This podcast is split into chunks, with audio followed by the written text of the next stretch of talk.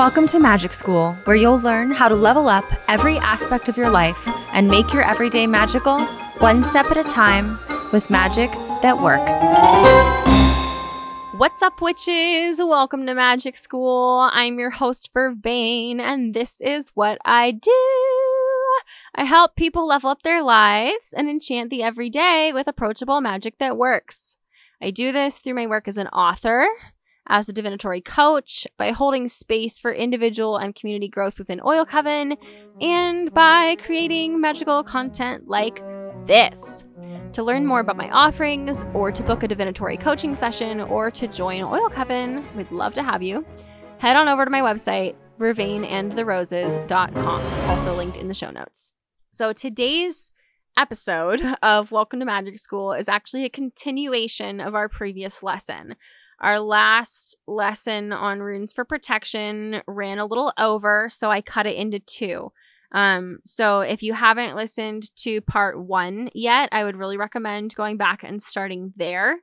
Um, because that's going to give you all the background info that you need to know. So in in that one, we went over the, like the basics of how to use rune in magic. Period. All, runes in magic. Period, and also like what runes are.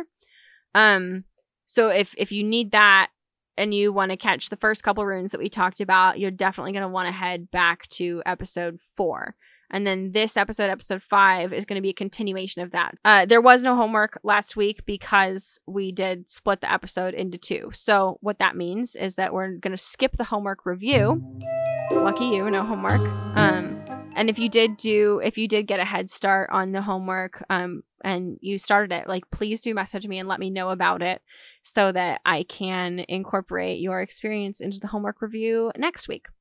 Without further ado, we're going to pick up right where we left off with rune number four is Sowilo. And Sowilo is not a rune that I would have thought of as a protection rune. But now that I do think of it that way, it all makes so much sense. And I kind of can't believe that I hadn't thought of it before. And I would go so far as to say that Tiwaz could also be a protection rune for some of the same because Solo and Tiwaz are both kind of victory runes. So the thing with Tiwaz to know though, this is going to be very very brief. The thing with Tiwaz to know though is that it's a rune of justice. So like if you invoke Tiwaz and you're not actually in the right, you're not actually on the side of justice, um Tiwaz is going to fuck you over cuz Tiwaz is on the side of justice. It's not just it's not like on your side. You know, you're not invoking victory for you and your ego. With Tiwaz, you're you're calling up victory for justice. So that's just something to note if you feel like calling on Tiwaz. Uh, be prepared to lose if you're not actually in the right.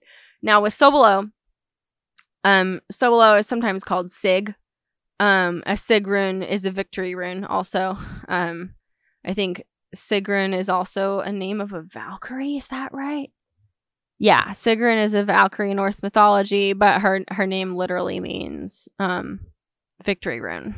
Okay, so it is a victory rune. It is a success rune, but what is Solo really? It's also sometimes called soul. It is the sun. It is sunlight. So, and uh, okay, just just let me finish here.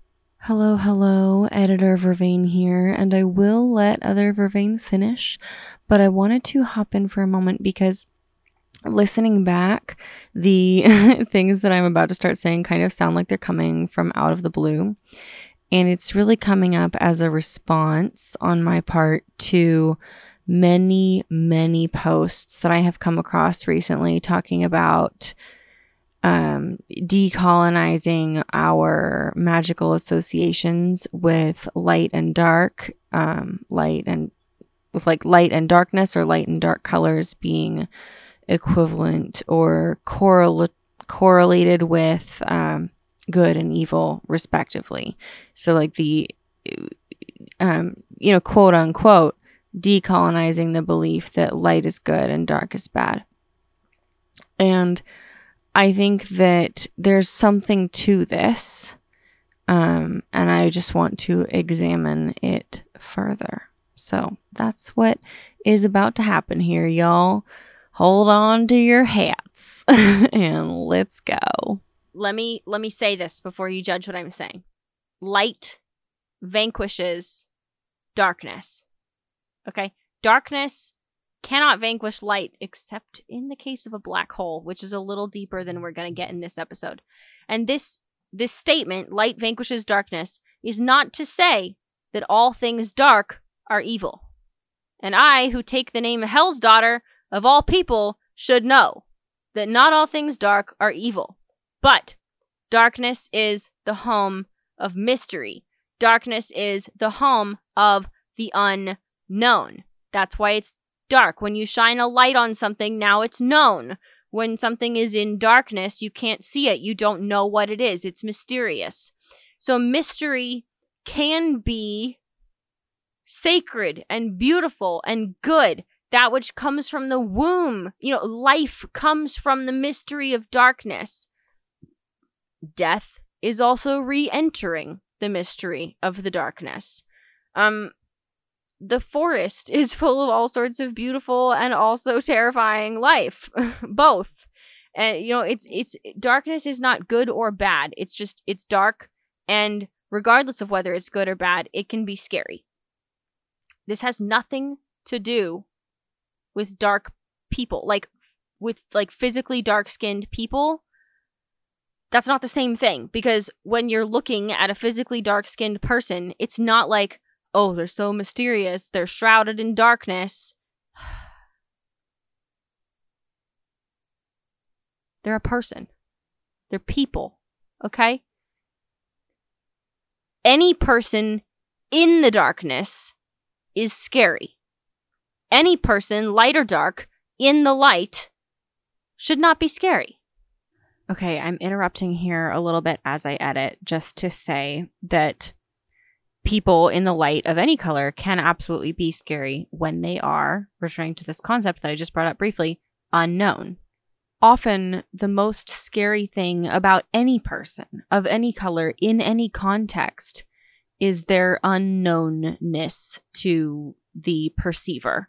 So, I have social anxiety when I am out in public interacting with new people it's scary because new people are unknown to me and I just don't know how those people are going to perceive me, how they're going to receive me, how they're going to respond to me or react to me. I don't know whether or not I'm safe with them.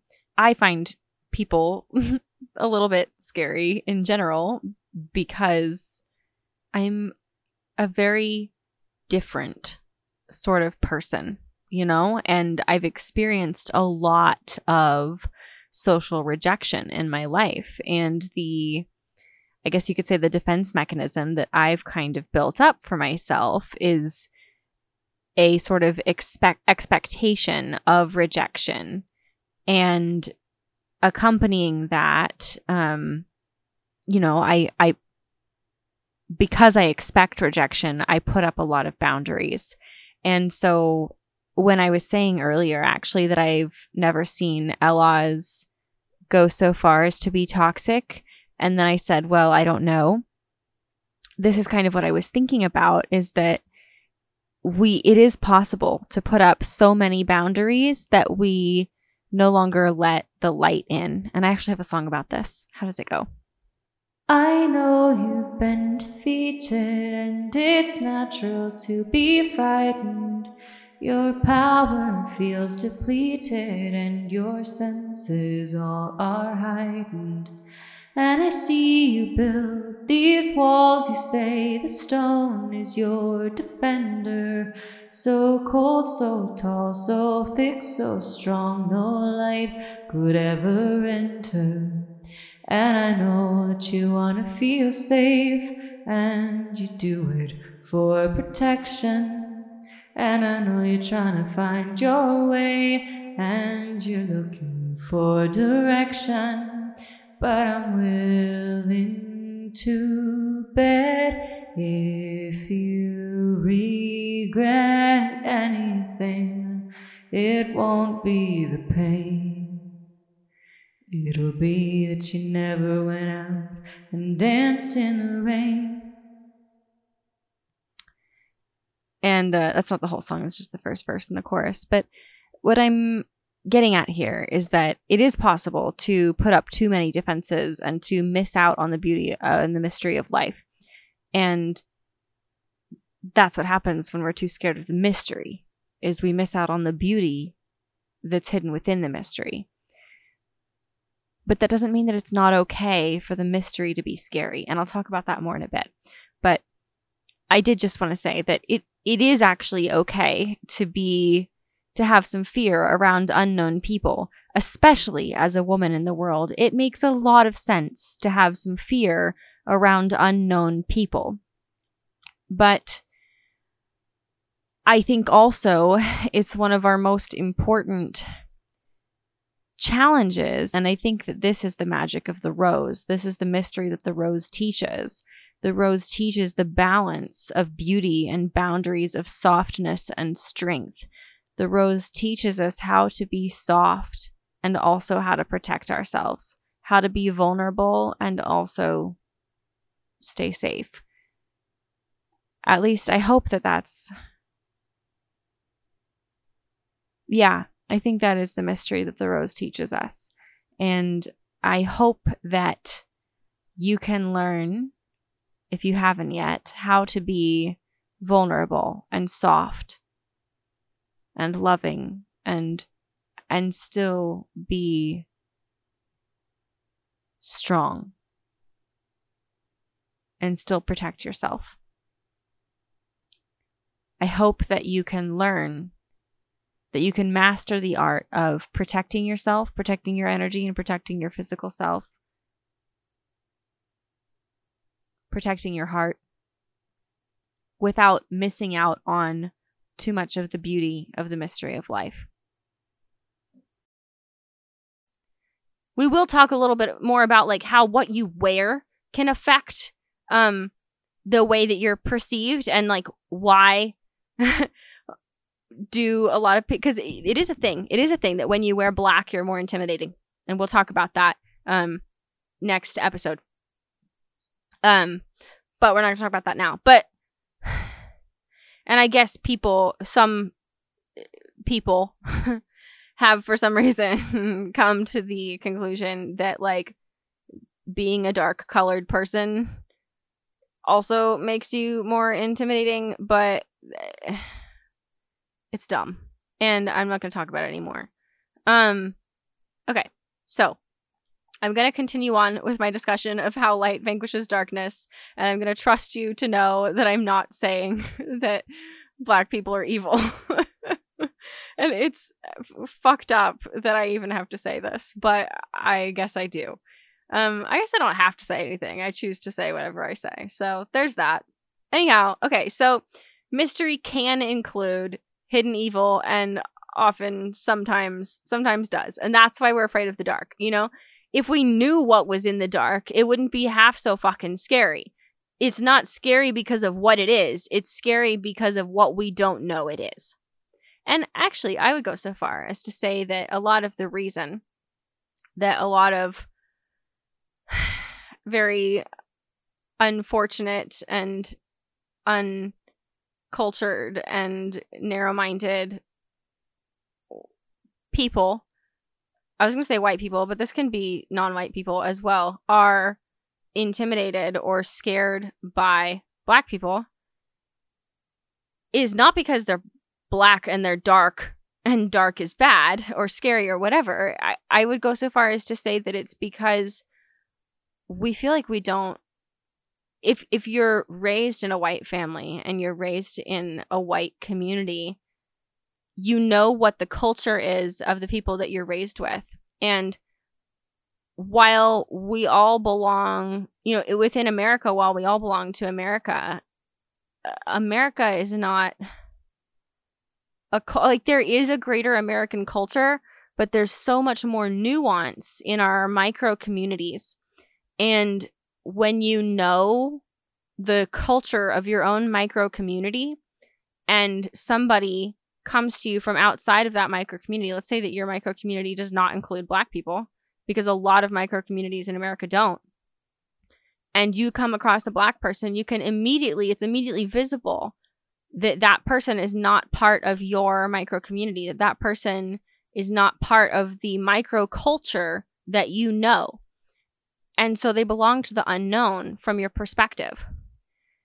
And yes, we all belong to the same human race. Yes, we all belong to the same American culture, uh, speaking within America.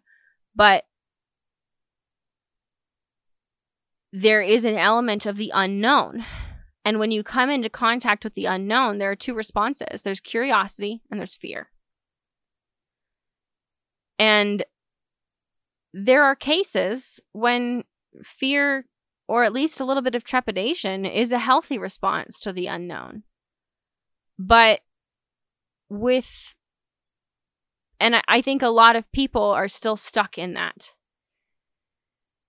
And that's very sad because as we're, you know, moving forward as a collective, as the human collective, we should be, I would hope, you know, moving into moving out of fear and into curiosity, moving out of judgment and into curiosity.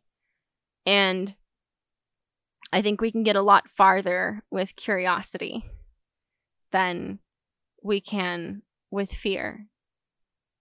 And, um, you know, if it seems like you were wrong to be curious and you need to be fearful of something, you can always make that decision later.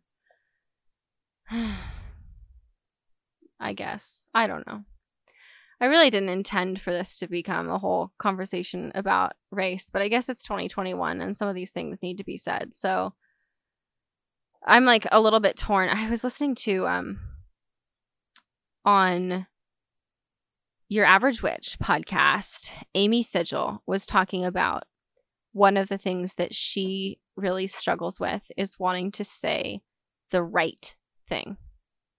Speaking of which, this is editor me jumping in to say that I should have said they were talking about wanting to say the right thing. And um, I don't know how many times I fucked up because I'm just now listening back to this as I edit, but just change my she's to theys in your head, please, because I I cannot change. I cannot go back and edit every single one of them. But um, I am recognizing and admitting that I made a mistake. Please accept my apology. And she contrasts this against wanting to speak authentically, you know? And she she was saying she feels like she oh my god, I said she so many times has a lot of blockages between herself and speaking authentically on all sorts of things because she's so obsessed with wanting to say the right thing. Like the thing that will be applauded the thing that will be that that you know you'll get a good job amy sigel you said the right thing. You're such a good person. And i don't fault her for this. I think this is a direction we're going a little philosophical here. We'll come back to solo solo in a second.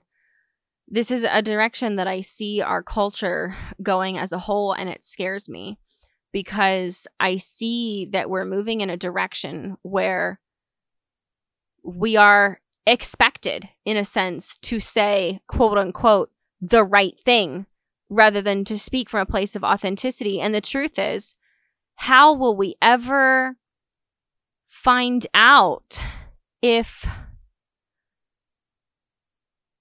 eh, how will we ever learn? How will we ever move forward as a collective if we can't meet each other where we are? If we have to. When we're guessing at what we should say rather than saying what we think, it's true that you can perhaps avoid offending some people. But I, I would say, first off, return to the four agreements and agree to take nothing personally and that'll that'll get you really far already. And and to be impeccable with your word speaking of the four agreements is not to be right all the time. It's not to say the right thing all the time. It's to speak from a place of love all the time And I see I worry, I am concerned that in a culture where we are shamed for asking questions, if a dominant part of the culture has already proposed an answer to the question you know if if if a dominant part of the culture has already said hey this is what we do about this or this is what we believe about this and then you ask a question about it you can quickly become the bad guy by asking the question. And i think this is really dangerous because these questions are often and yeah with the internet especially sometimes there are trolls but often these questions are legitimate these questions are coming from a place of true curiosity. And how can we move forward if not through curiosity? I think curiosity is always what has brought us forward as a species, as a collective. Not fear, not fear of offending each other, you know? Not if people don't you know, it may be that a dominant part of the culture has the answer that they've proposed that's the the quote unquote politically correct answer. It may be that that answer is correct perhaps in any given situation. There's there's many many different situations this could apply to. So if you've like automatically jumped to like one thing that you think i'm talking about i'm not talking about one particular thing. I'm talking about a lot of things. A lot of things are like this and it, it could be that the socially acceptable politically correct answer is the is the the best answer the correct answer. But people don't learn by being given answers and memorizing them and learning them by rote. People learn by having experiences by living and learning and hearing stories People learn by having their curiosity satisfied. People learn by understanding why something is the way that it is, by experiencing why something is the way that it is through their own lived stories or through stories told by other people.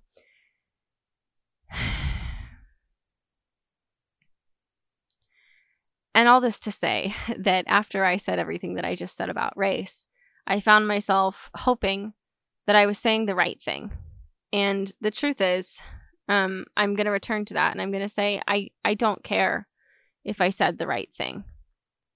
I don't care if the thing that I said is the thing that you think that I should have said, because the things that I said came from a place of authenticity and love.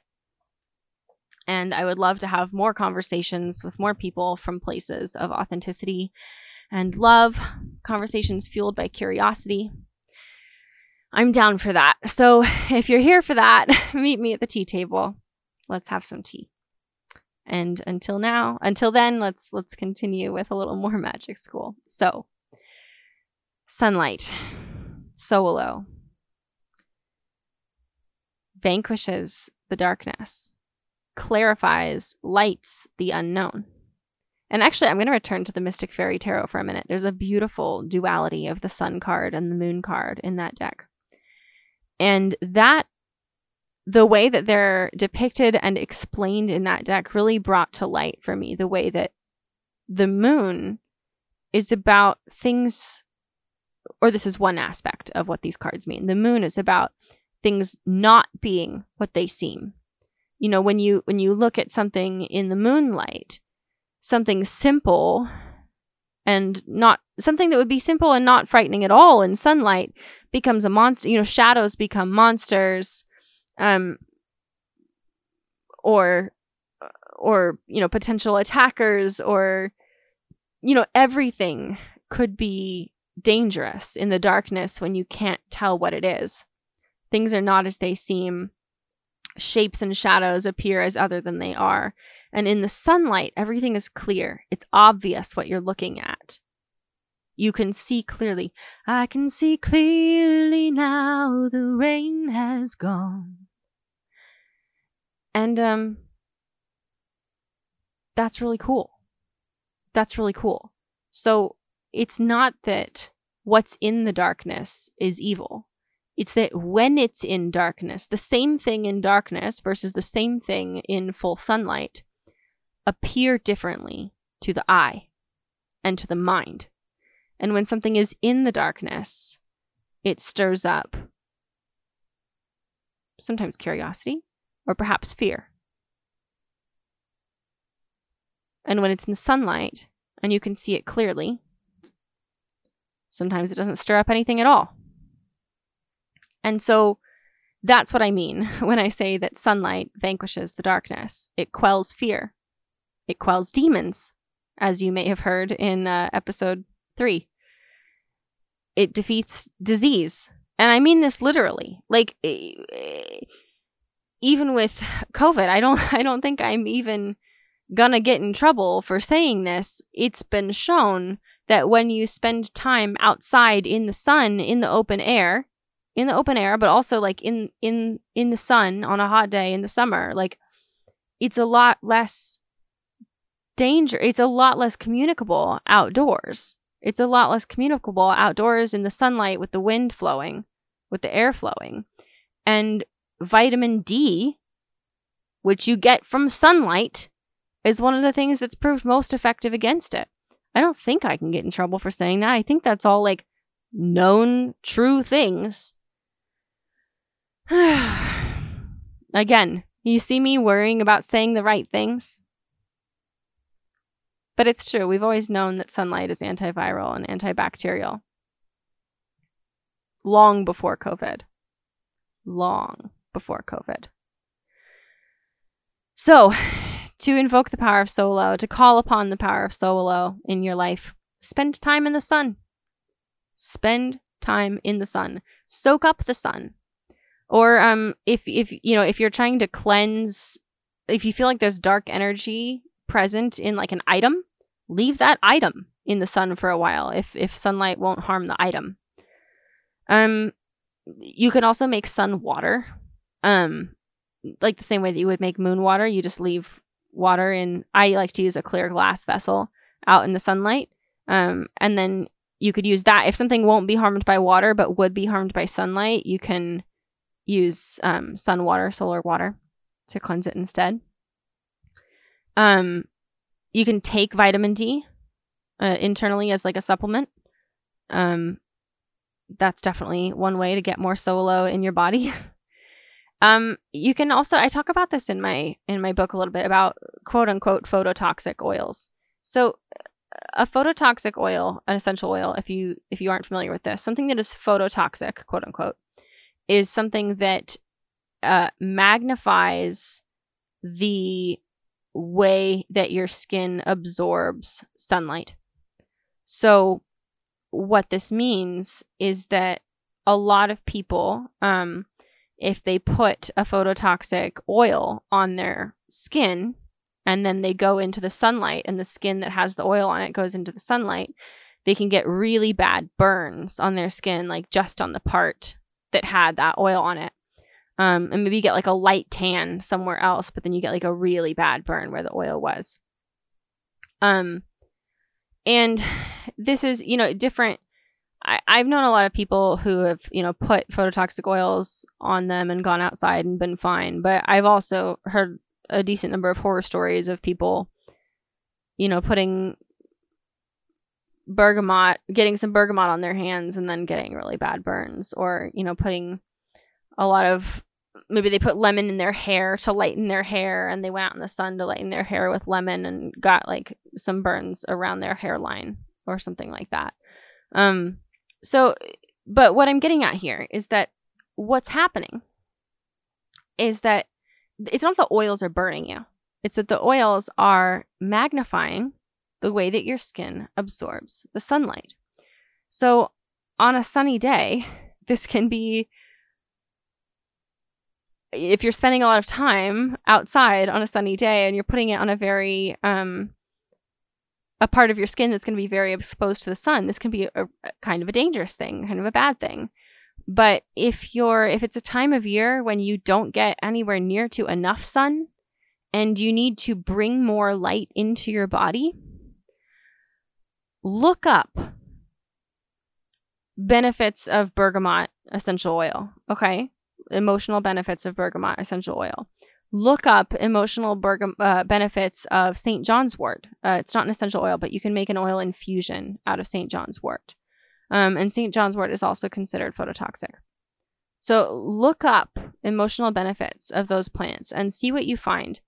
And think about things like um, seasonal affective disorder, which is a, a, a type of depression or, or yeah, I think where like, I think I'm explaining this right. You know, when you don't get enough sunlight, you don't get enough vitamin D, you don't get enough sunlight, and you get depressed. And it's really common in um, in the far north where people get really limited amounts of sunlight in the winter um, to get quite depressive, depression, depressed, depressed. Um, and I'm not even in the far north. I'm in Texas, but we still get winter. We still lose light, and I've been known to have seasonal depression in the winter. And um, that's all I'll say about that. I think I, I I literally can't go farther without getting in trouble. So anyhow, some phototoxic oils. I hate the word phototoxic because it's just they cause photosensitivity. They cause heightened photosensitivity. They're not toxic. They just cause heightened photosensitivity. They help your skin soak up sunlight better. And when you put them on any part of your skin, um, or imbibe them, or what, or inhale them, or whatever, like it's going to be spread throughout your whole body. So it's obviously it's going to be more concentrated. Like if you put lemon on your wrists, it's going to be more concentrated on your wrists, and probably unless it's really diluted, keep your wrist out of the sun. But no matter where you put it on your body, it's going to get um, distributed throughout your body in some amount, um, throughout your literally your entire body. And and um, it's my understanding that that may help you soak up more sun throughout your body. And again, this can be this is something that you don't want to use in you want to use this in moderation um, but this is something that you can use. So, um, most citrus oils that are cold pressed are phototoxic. Um, sweet orange is not, but bitter orange, um, bergamot, lime, lemon are um, all quote unquote phototoxic. Um, other phototoxic oils include angelica and cumin, and I know there's a couple others, so you can look that up. And then, like I said, St. John's wort is not an essential oil, but you can make an oil infusion out of it. And maybe I'll talk about that on another episode. I have a YouTube video about it, though, actually. Yeah, I will link the um, YouTube video about botanical herbal oil, herbal infused oils um, in the show notes to this episode. So you can go look that up if you want. oh, yeah. Um, you can take a sunlight bath Hmm. I wrote down sunlight bath. I'm not entirely sure what I meant by that. I suppose I could mean bathing in sunlight. I suppose I could have meant adding sun water, solar water to your bathtub. Um, you could also add St. John's wort or St. John's wort infused oil or um, actual like lemon slices or chamomile flowers. Um, you could add any of those things to your bathtub to kind of bring solar energy, calendula, you could, you know, to bring solar energy into your bath, magical bath. We'll have an episode about magical bathing at some point too. Oh, so many episodes, so little time. Um, yeah, I wrote solar herbs, flowers, and oils. So I don't know if that was supposed to be like specifically for the bath, but either way, you can work with solar herbs, flowers, and oils um, to uh, call upon the power of Sowilo whether it's in a bath or not. Um, I actually also have on my website, I still have a few of them. I sold them around the summer solstice as a pre order. Um, and they actually still have yet to be shipped out because it's for the darker months. Um, it, it wasn't for the summer months, it was made on the summer solstice. Um, but it's to be used in autumn and winter. So those will be shipped out um, very soon but I made a couple um, botanical sunlight like self-care kits. I forget what I called them. Um, but I'll link those below too. And they have um, like a roller with some solar botanicals and oils, um, some bath salts with some solar botanicals and oils, um, and a couple other good, yummy solar things. So if you still want uh, to order those, I'll, I'll probably have a few of those still in my shop, and I will link that in the show notes as well. Okay, and then yeah, if you go back and listen to episode three, I talk about the whole sword of sunlight and Sowilo hands thing. So I guess I didn't say this. So when I was talking about Elhaz on my hands and Thurisaz on my fists, um, so you can write those on there and visualize those here on the material plane. You can visualize that and call on that spiritual energy here on the material plane. But you can also, if you're doing work in the spirit realm, in the spirit world, like if you're traveling to another world, realm, layer of reality, um, say through a shamanic journey or something similar, um, things are a lot easier to like magic is a lot easier to do over there. It's it works differently over there. And that's why I think that practice is so cool is it's like it's so much easier to visualize when your entire world is visualized, if that makes sense. Having to visualize something over here in this world can be really hard. Um, when you're in a trance and you're in a world where the whole thing is visualized, having to add like one visualized thing to it and believe in it is so much easier. So uh, when I was, um, you can go back and listen to, I talked about like fighting demons and I used this um, sword made of sunlight, like empowered with the energy of the Sowilo rune.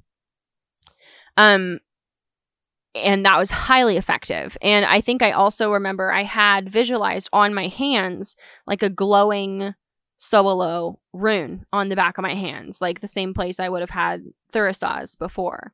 Um, and so this is a new practice for me, actually, is when I want to work with the power of a rune in my other world travels, I will just visualize that rune glowing on the backs of my hands. And it's like I can feel then the ability to wield the power of that rune with my hands when my hands are charged up with that rune, if that makes sense. So I have used like the visualization of Thurisaz on the backs of my hands to destroy things that needed destroying in in journeys. And then I've used Sowilo on the backs of my hands to vanquish powers of darkness with sunlight in shamanic journeys. And um, that's, I think those are the only two that I've actually used in shamanic journeys in that way so far. But having used this technique with those two runes so far, I can also say I, I feel pretty confident that I'm going to be using that in the future with other runes. And I'm really excited to see how that goes. Um, and then the other thing you can do to invoke Sowilo uh, that I wrote down is you can wear white or yellow or gold or solar motifs. So, like sun jewelry or anything with a picture of the sun on it, um, or anything that's yellow or gold or glowing or white, you know, reflects a lot of light. Um, yeah. Okay. So that's like a lot of ways to invoke Sowilo. And I'm sure this is just a brainstorm. You know, you can get creative and go far beyond that. So, with that, that's the end of rune number four. And we are ready to move on to rune number five. Count them one, two, three, four. Hamza. Sorry. Okay. It's time for a plant magic minute. And just as a public service announcement, all future plant magic minutes will be totally improvised until further notice. So, thank you for your cooperation. For today's Plant Magic Minute, my husband told me that I should tell y'all about DiGize because I've been telling him about DiGize and I got him to use DiGize, and we're both feeling great over here because we have DiGize. What is DiGize? DiGize is an essential oil blend that never leaves my purse. It's formulated to help support your body's natural digestive capabilities, and I feel like it's pretty darn good at that. So, there. I'll generally keep this around as a roller and roll it on in circles around my belly button. Uh, sometimes, if I need something a little stronger, I will just pour a drop of DiGize oil blend into my belly button and let it do its thing. Works like a charm. Anyhow, if you need it, you know where to find me. Speaking of plant magic, this podcast is sponsored by Oil Coven. Oil Coven is an online circle of badass witches from around the world who are brought together by our mutual commitment to leveling up with plant magic. We work with plant magic in the form of Young Living essential oils to level up our wellness, our manifestations, our relationships, abundance, and more. When you join Oil Coven, not only do you get a 24% discount on all Young Living products, you'll also be invited to exclusive Facebook groups, events, and more. We have several online events each month, including Coven exclusive moon circles and potions club meetings, and sometimes we throw tarot tea parties. We also hold classes on things like crystals, runes, affirmations, and how to use them in tandem with plant magic. It's so much fun. Joining Oil Coven is as simple as saying yes to plant magic. There's no starter kit required, and you never have to sell unless you want to. Join Oil Coven to begin leveling up with plant magic today. To learn more and see our schedule of upcoming events, visit vervainandtheroses.com slash oilcoven. Okay, so Othala, Othala, Othala, Othala, who knows, is the rune of that which is inherited. So stay with me bear with me for a minute here. Um there's you know there's what we know about the rune and then there's what we think about the rune. And um that which is inherited is a pretty clear definition or like meaning or like meaning of the rune. Because if you look at the word odal also like an odal estate let me actually like look that up. What exactly is the definition of odal. Um, a Germanic word which relates to property, heritability, or nobility. Oh, it's also, oh God. Oh, I guess that's also it's also another name of this rune, and it's the one that the Wikipedia article is under. So the Wikipedia article for Othala is actually under Odal rune. Its reconstructed Proto Germanic name is Othalan, heritage, inheritance, inherited estate. Okay. So, yeah, and then it mentions also that the Odal rune with serifs, with the little feet, is associated with Nazism and is banned in Germany under laws restricting Nazi symbolism and other similar organizations. Which it makes me so mad. It's like, I really fucking wish that these shitty ass people had not appropriated perfectly good magical symbols. But they did.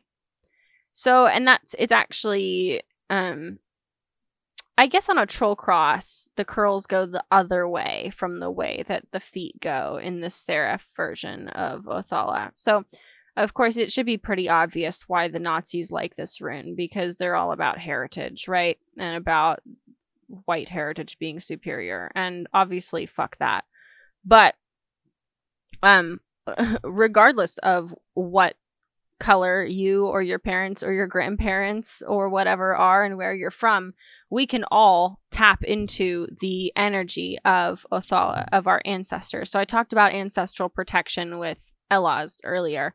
Um othala is actually much more directly tied to ancestral protection um, and you can use Othala to connect with your ancestors and your ancestral strength and to call upon the protection of your ancestors. Um, this is less. Um, I think this is a little bit less attested historically. Like that's pretty much what what I've told you about it being inherited stuff and related to ancestors and ancestry. That's pretty much like what we know about Othala. Now, for some stuff that I think about Othala, and I think some other people think too. Yes, definitely some other people think too, because it's often been related to the concepts of Inengarth and Utengarth. These are actually, as I understand, quite modern concepts. Um, I believe that. Oh, I wrote about it in my fucking book, and I don't have my book up here. Again, this is another case of I wrote it down so I wouldn't have to remember it, and I'll probably remember it. So if it's in and guard, it's in the it's in the in world, it's in the inner circle, it's within the boundary, and it's within both the physical boundary and it's within the boundary of like order versus as opposed to chaos or society as opposed to not society, you know, the wild or um law as opposed to outlaw. Actually, uh probably like law and outlaw is probably m- more like more similar to Innengard and Udengard. Um, but it's basically like things that are um maybe I'll actually I'll actually read you a little bit of this from Ooh, you know where I can go? I just remembered that my books are on the are on Kindle Unlimited. So this has been great. I just got Kindle Unlimited because the Hearth Witch on YouTube was talking about how you can get like a fuck ton of witchcraft books on Kindle Unlimited and Kindle Unlimited is like 7 or 8 bucks a month and um obviously like any give any one of these books is like at least that so right now the paperback of my modern runes book is 1165 on amazon prime um, it's 4.99 to buy the ebook or you can read it for free with kindle unlimited yeah so shout out to the hearth witch for recommending kindle unlimited thank you so othala i'm actually going to read you what I wrote about Othala. This is going to be a little sample of my book. I've done the work once, why do it again? Othala, Othalan, Ethel, Othal. O is in home. O is the sound that it makes. Translation is heritage or estate. And then for keywords, I wrote inheritance, family, ancestry, inner circle, enclosure, intimacy, estate, home, homeland, heritage, society, and culture.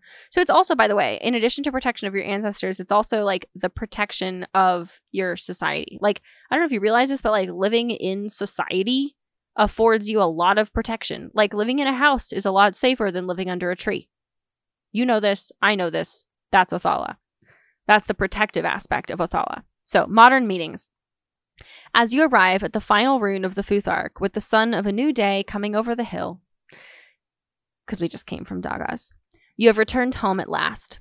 Othala is home, family, the estate, and all that you receive from your ancestors. Othala is that which is inherited and cannot be transferred, such as physical characteristics, genetic predispositions, genetic memory, family titles, culture, and even blessings, curses, special talents, and behavioral patterns that are passed down through generations. Othala is also the rune of the estate and the home or homeland. The shape of the rune creates an enclosure, which is one of its meanings. Othala is the boundary that separates the familiar from the unfamiliar. Among modern heathens, the words Inengarth and Utgengarth are used to distinguish between the two, although this usage can be traced back only to the late 20th century. Garth refers to an enclosure, such as a fence or a wall. That which is Inengarth is indoors or within the enclosure, and that which is Uttengarth is outdoors or beyond the enclosure. The Inengarth is safe, familiar, and orderly.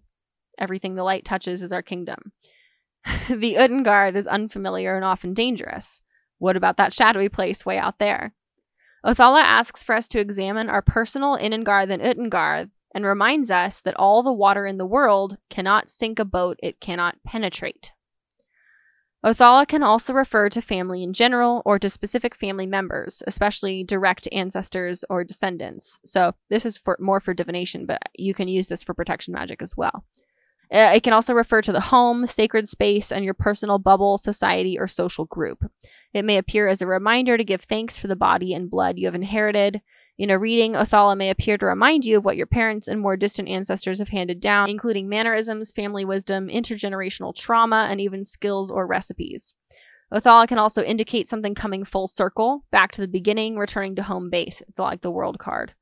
Um, uh, the return home can be seen to take place on the same level of the spiral, or at the same position on a new level of the spiral. In other words, you can go home to the place you were born and raised, or you can go home to heaven. Or I would also, this is me commentating from here, I would also say you can come home to any version of home that you create along the way to heaven. Um, you know, going home to the place where you were born and raised is the place you started on the spiral, but like coming home for me right now is not going back to New York where I was born or going back to Santa Monica where I was a kid or going back to South Pasadena where I was raised like and it's not even going back to um you know it, it's it's coming home can be coming home to my home in Austin but it can also be like when I find people that I feel really at home with, it feels like coming home. When I go to my friend's house that I haven't been to for a long time and I'm like settling back into old energy that feels really comfortable and familiar and loving, like that feels like coming home. So there's many homes between our birth home and heaven. Um, and I should have said that in the book, but I didn't. Either way, homecoming is a joyous thing. Um, and then I talk about what it means, merkstave, and that's, uh, we don't have to talk about that right now. Okay, so I did say here practical magic. Use Othala to mark the boundaries of your home, property, safe spaces, and sacred enclosures to magically reinforce and secure them. This rune is especially well suited to hanging over doors that connect the inside and outside. Inscribe, wear, or carry Othala on your person to connect more deeply and come to terms with your family, ancestry, and cultural heritage. Some people, I touched on this earlier, some people think taking pride in one's heritage means believing that others are inferior, but Othala is not about racial purity. It's about the generations that have conspired to bring each of us here today and continue to protect us today. And then there's a little spell for a house blessing that you can do with the Othala rune. So that's cool. That's something that you can use. All right, back to my notes for this podcast so that we can finish eventually someday. Um, yeah, so you can use it for house protection magic. You can use it on doors, on gates and fences. Um, I would go so far as to say that you can also use it to to protect any possessions that you own. Like if you have like a book of shadows that you want to keep safe, you could use Othala as a you know to to you could use Othala as a protection charm for that, or for if you have like a little portable altar that you want to keep safe, you could use Othala to protect that. Um, all sorts of things. Um, you can also, I would also say, if you are into feng shui, if that's something that you're exploring, there's a section of the bagua. So when you like, part of feng shui is is laying out, um, separating your home or main rooms in your home into sections according to what's called the bagua map, and uh, it, it creates like nine sectors in each space. Either if it's a room that you use a lot, it can be within the room. Otherwise, it's within the home. And each of these sections corresponds to a different part of a different aspect of your life. And like rearranging things in that section can kind of rearrange that aspect of your life or that's the belief. And i've definitely seen that reflected. That's actually maybe something that i'll maybe i'll get somebody because i have like very limited experience in this but i have seen it work. So i would really like to get somebody who's like an expert in feng shui to come on and talk with me about that. Um that would be cool. That's a stretch goal um, but so one of the sections of the Bagua is for like family. And I would say that in the family section, which I think is like the center left section, um, as you enter a room or a building, um, would be a really good place to hang up Othala inside the home or or put anything related to Othala. Um, which makes sense because it's related to family. So Othala is really similar to a symbol known as a troll cross. And this, I actually copy pasted this right off the Wikipedia because Wikipedia says, well, I'm not going to summarize it. I'm just going to read you this from Wikipedia Troll Cross. In Sweden, as well as Norway, a trollkors or troll cross is a bent piece of iron worn as an amulet to ward off malevolent magic, allegedly stemming from medieval Sweden. According to those claiming its authenticity, it represented the Norse symbol of protection. Thus, if a Norseman wore this symbol, they believed that chances of falling into danger would decrease. However, Although commonly thought of as a part of Swedish folklore, it was first created as an item of jewelry by the smith Kari Erlands from western Dalarna sometime in the late 1990s. It was claimed to have been a copy of a protective rune found at her grandparents' farm, but this has not been verified. While it does bear some resemblance to the Othala rune, the symbol for estate, heritage, or inheritance in the Elder Futhark, it's more likely Erlands mistook a, bur- a bomärke for a protective symbol. Uh, Bomärke is a house mark. So uh, that thus ends the Wikipedia copy paste and thus begins my commentary. So note that if you do some research on this yourself, you can find this out. A, a boo marker or a bow marker or a house mark. The point of a house mark is to mark ownership of a house, of objects, of cattle, of buildings as belonging to a certain family or property owner. In other words, the very concept of a house mark is tied closely, very closely, to both protection and Othala, and in precisely the same way that Othala and protection are tied to each other. So, even if, as Wikipedia says, the troll cross, Wikipedia, our favorite source, actually pretty good though, honestly. Like, it's really, I, I, we're not going to have this debate here. So, but my point is, even if the troll cross is based on a house mark of a specific family, it being a house mark with such similarity to Othala seems possibly to make it even more appropriate. I'm not really sure what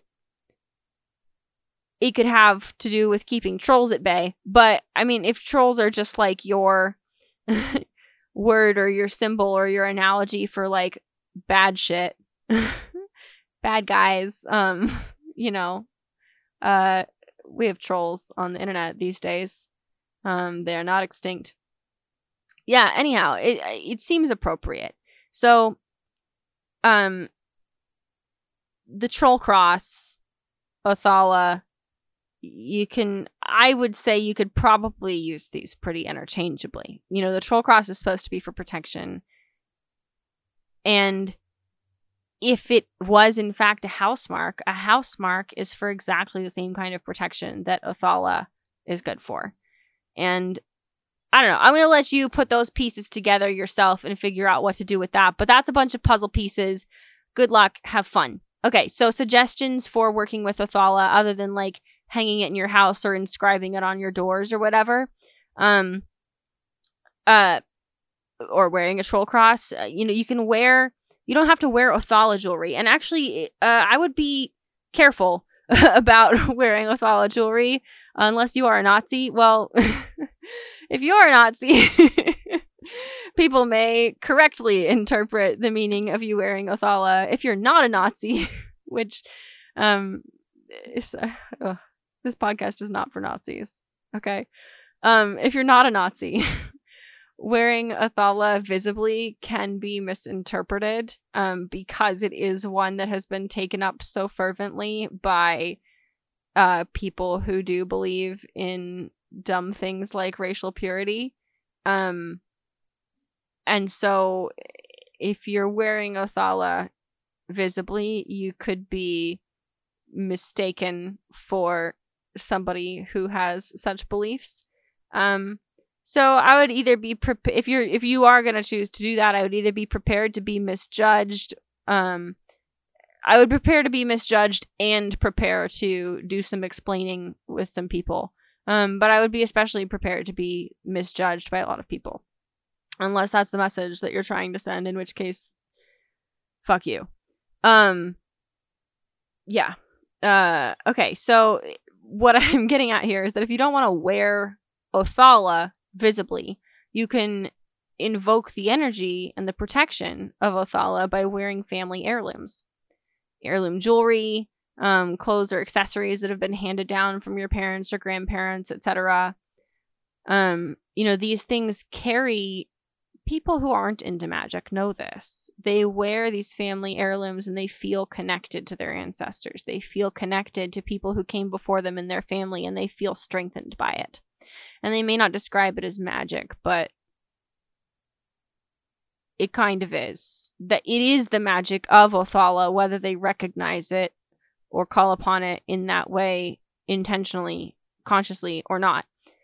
That's the energy that that's the kind of protection and strength that Othala lends. So um, you can also connect with your ancestors and find one or more, however far back, um, who are willing to be spirit guides for you or to assist or support you however they can. I think I talked about this a little bit back with Elhaz. Um, it is probably more relevant with Othala, but whatever. Ancestors, protection, good stuff. Um, you can also connect with house spirits and land wights and like local spirits attached to your home and the land that you live on. Um, you know, the the spirits may not be with you for your whole life, but they are immovable in the sense that they are attached to your the land and and the home that you're on. And um you share a home with these spirits, you know? So as long as you are living on that home and land, it may be beneficial for you to cultivate positive um positive relationships with your house spirits and land wights, land spirits, local local nature spirits, local land spirits, etc., etc., etc. Oh, guess what, guys? We've reached the end of my notes. We've actually done it. We made it to the end of my notes on the five runes for protection. So now I want to share some resources with you for further reading. Obviously, I'm going to recommend my book. As I just mentioned, currently the ebook is like five bucks, and uh, Modern Runes is the name of my book. Modern Runes Discover the Magic of Casting and Divination for Everyday Life, I believe is what it's called. I'm not reading it right now, so I hope I got that subtitle right. I didn't come up with the subtitle, just so you know. Um, I didn't come up with the title, just so you know. I just wrote the book. Um, but I do think it's got some good stuff in it. Uh, I think it's about 12 bucks for the paperback. It's about 5 bucks for the ebook and then it's like 8 bucks a month to get uh Kindle whatever. What's it called? Unlimited. Um and you can get both my books that way. Actually, my other book is Essential Oil Magic, which I think actually I did tell you about a couple things um that are in that book that you may want to use. There's a whole chapter if you're interested in protection magic beyond just runes, there's a whole chapter of protection magic using essential oils. So, and it's got uh 10 like full page entry spell or 10 like more in-depth spells and then it's got at least 5 like little spell suggestion type things um all just about protection. So, that's something that you might want to consider looking into. That's where like the spirit going away party is discussed and laid out. And I think I do bring runes into that book just a little bit. So that's something you can do. I do recommend that book. Um, also, if you want like a signed copy, I can't list it on my website because I'm not a registered bookseller. But if you want a signed copy, um, just I do have a couple copies on hand. So just message me on Instagram and tell me that you want a signed copy and we'll work something out and I can sell you one from my personal collection. It's gonna be a little more because I have to charge you shipping because I'm not Amazon Prime. But other than that, basically the same. So um that's something that we can arrange. Um, but um, bum, bum, bum, bum, and I'll write you a little note in runes too, for you to uh, transliterate and uh, figure out for yourself. So that could be fun. Um, another thing I do have so on my website, not welcome to magicschool.com on vervainandtheroses.com. If you go to vervainandtheroses.com slash runes, um, or if you go to my website and you click resources and then you click runes, um, that will take you to a page with a couple different Rune resources. So that'll actually take you to the page that has the affiliate link for my book on Amazon, which would be cool if you choose to buy it on Amazon. It would be cool for you to use that affiliate link.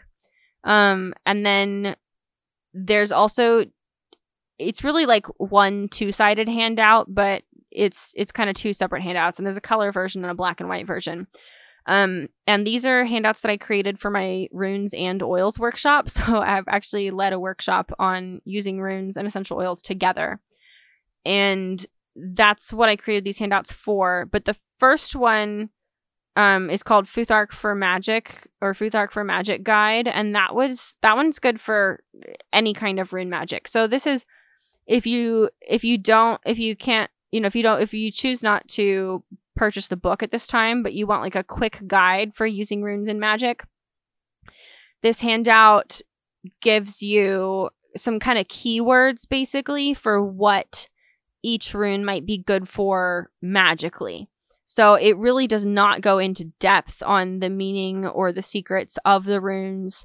Um, and I wouldn't recommend using this specific handout for a guide for divination.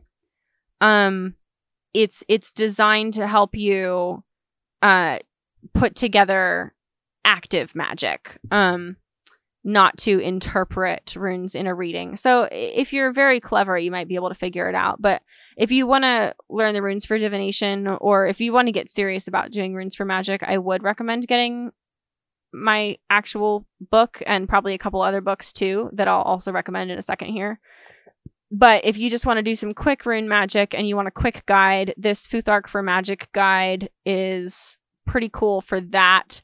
Um, and that's a really good one to use. Like if you want to start like rolling on, if you have like an oil roller and you want to start rolling on oil onto your skin in the shapes of certain runes and you want to know like what shapes to use or you want to like put you know do something use your runes and oils together in really simple ways um this handout is really good for helping you figure out which runes to use and then the runes and oils handout just contains some suggestions for how practically to use runes and oils together.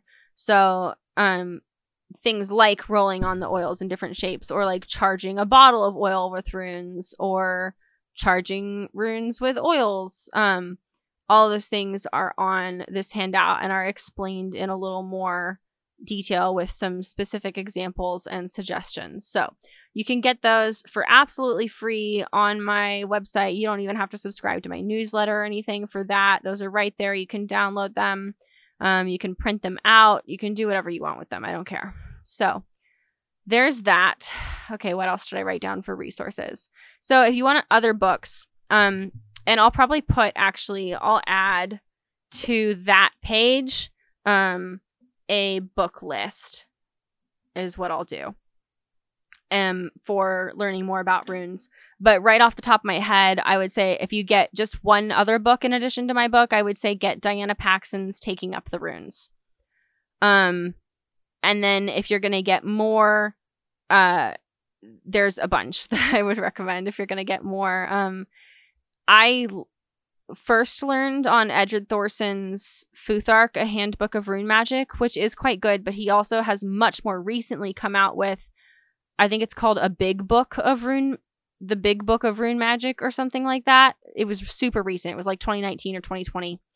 Um, and I want to say 2019. Um, and that one, it just goes into so much depth on so many, like it really is the big book of rune magic. And it's, of course, it's all from Thorsson's perspective. Um, the cool thing about the Diana Paxson book is that she's kind of she's read everything and she cites everything and she was given a much higher word count than I was and um so she can if you if you really want to go deep um she gives a lot of good info and because she has the space and everything to cite every single source for every single idea that she that she shares um, it's also a really good guide for finding like if there's one particular idea that you really resonate with and you want to learn more about that, um, you'll know who to read, you know? So that's really cool. Um, and then Freya Aswynn is a classic. And I, I have to share with you also that like we've had so many conversations about political correctness already in this um episode, but I just want to share with you that you will find a lot of the time that it's actually it's actually very hard to navigate researching Norse paganism and runes and Norse magic and stuff um and to um because a lot of the sources on these things are tainted with racism. And that sucks. and that's not an integral part of the religion or the system. It's not a part of Norse paganism. It's not a part of rune magic. It's not a part of Northern European magic. It's not. But in the in recent centuries, it has become intertwined very closely with these fucked up ideas.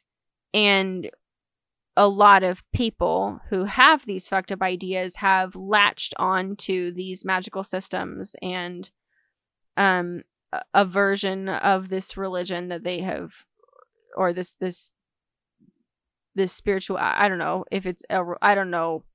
There's not like a religion that's that Norse paganism is. Like it's so many different things, but you know, they've launched latched onto these gods and these types of magic um or a, a, a version of these gods and a version of this religion and a version of these types of magic that aligns with their own twisted agenda. And a lot of those people are the people who are putting out um, some of the educational resources. And so it's very difficult to tell also sometimes whether a source was created or written by somebody who is coming at this from a place of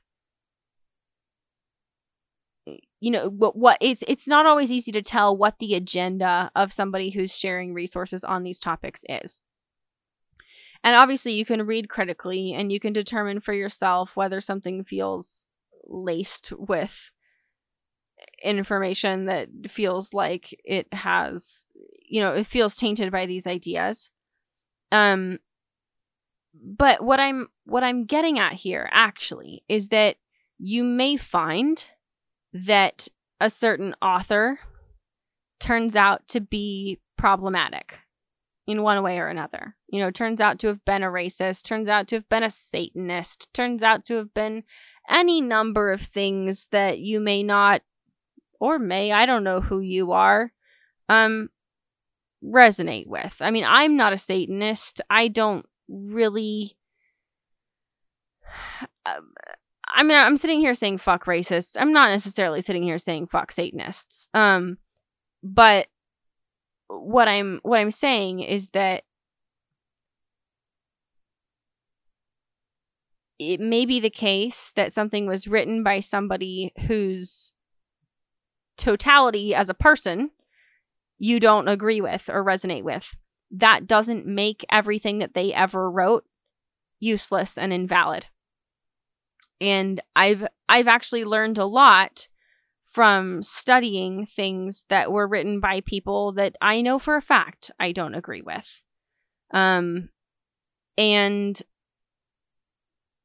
I honestly think that like I would rather know all the things that I can know and put them to good use rather than saying, well, I don't want that information because it comes from somebody that I don't like.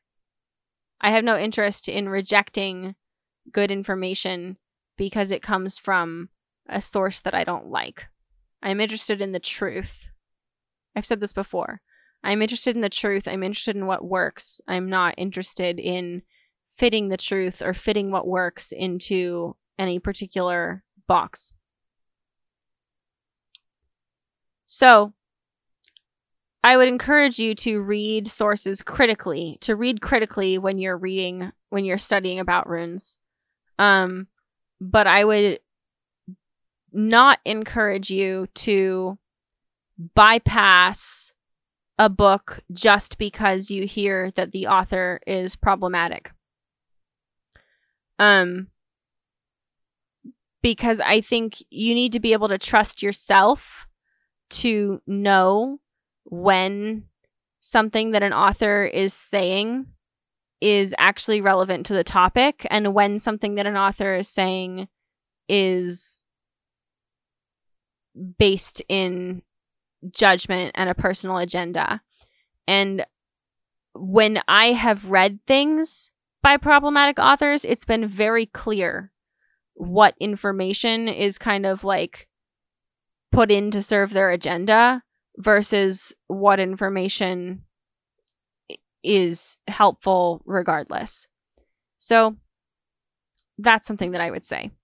Um and I will go straight ahead and say that some of the books that you will find on my recommended list um you may do research and find that some of those authors are problematic for you may find that all of those authors are problematic for one reason or another i'm problematic probably i'm probably problematic for uh, uh, who knows how many. Yeah, I'm. Yeah, look at me. I'm probably problematic, but I'm I'm out here living my best life. I'm trying to operate from a place of authenticity, from a place of love, from a place of curiosity here. And um, if you're about that, you can fuck with me. And if you're not about that, uh, fuck you. And forgive me for saying so.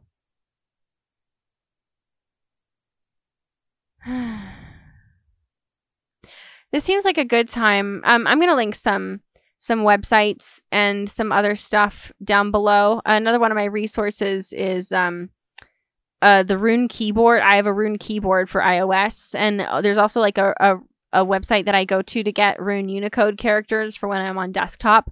I find it really helpful to be able to actually type runes into my phone, either when I'm texting my one friend that actually also reads and writes runes, which is really cool, um, or if I'm like making notes on runes or a rune reading, or even trying to do ma- rune. Like you can do rune magic. You've you've done.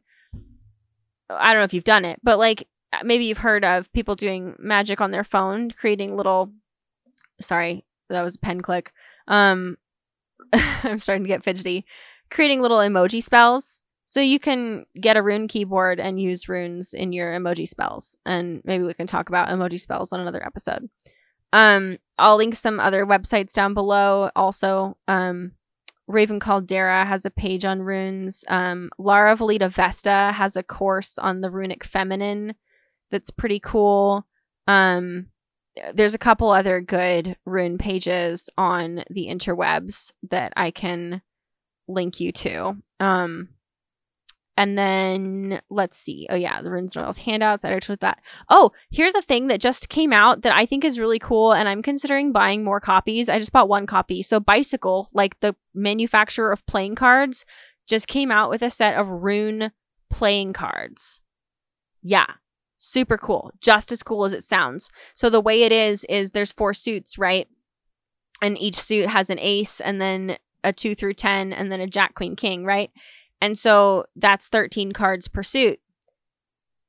Ace through 10 and then jack queen king. So there's 24 runes in the Elder Futhark. And what they've done is they've made the aces not runes. And then every other card is a rune. So 12 cards per suit is a rune. And 12 plus 12 is 24. So that's the whole Futhark. So they have the whole Futhark in black and then they have the whole Futhark in red. And um, I love it. It's also got like gold ink, not like foil gold, but like metallic gold ink. It's really cool looking. And I just think it's super, super cool. So I'll probably put an Amazon affiliate link for those in the uh, show notes as well. Rune cards, making a note to myself here. Um, yeah, so that's really, really cool. This also seems like a really good time to read you my one review that I have on Apple Podcasts right now. Um, because I like it and it talks about how I don't have a filter and I feel like that's really appropriate um to share right now because I've had no filter at all on this entire episode and I'm feeling kind of insecure about it. And you know again like waffling with that insecurity around like saying the right thing versus speaking from authenticity and love and curiosity.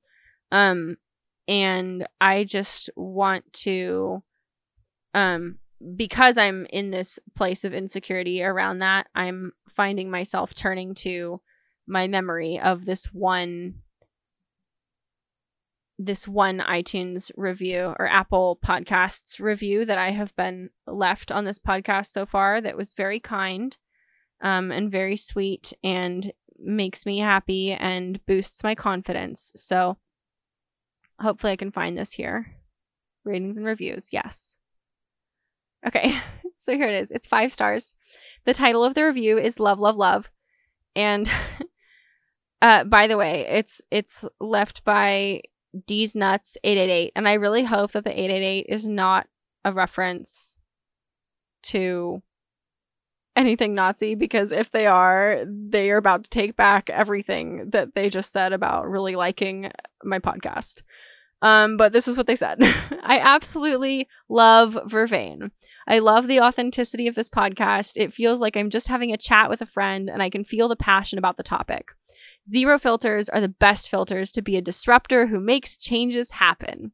So thanks so much, D's Nuts 888. I really want to know who you are, but I also kind of just love knowing that like I love not knowing. so um either way. Um also we have four ratings, only one review, but we have four ratings and they're all 5 stars. So if you um feel like leaving a review or a rating or both on Apple Podcasts, that would be really cool. Um, this one review is bringing me so much joy. So I'm certain that if you left a second review, that would bring me just as much joy, if not more. Uh, we also have one review that was left on Audible that maybe I'll share on another episode because I think we're we're we're running out of time. By which I mean this is probably going to have been two episodes. What's our runtime here on this one right now? On this recording. Yeah. This is my second recording, and my first recording was, I think, like two hours, and this one we're at an hour and a half. So this is definitely going to be two episodes. And um, I didn't actually come up with homework. But I just came up with homework right now in this moment. So, for your homework this time, of course, I am going to ask you to subscribe, rate, and review. Thank you. Thank you so much. Please. And thank you. Thank you so much. Okay. And um, the other thing that I'm going to ask you to do is pick any one thing from either this episode or the previous episode um, because I am definitely going to split this into two. Um, pick any one thing from any of these five runes for protection and put it into action in your life.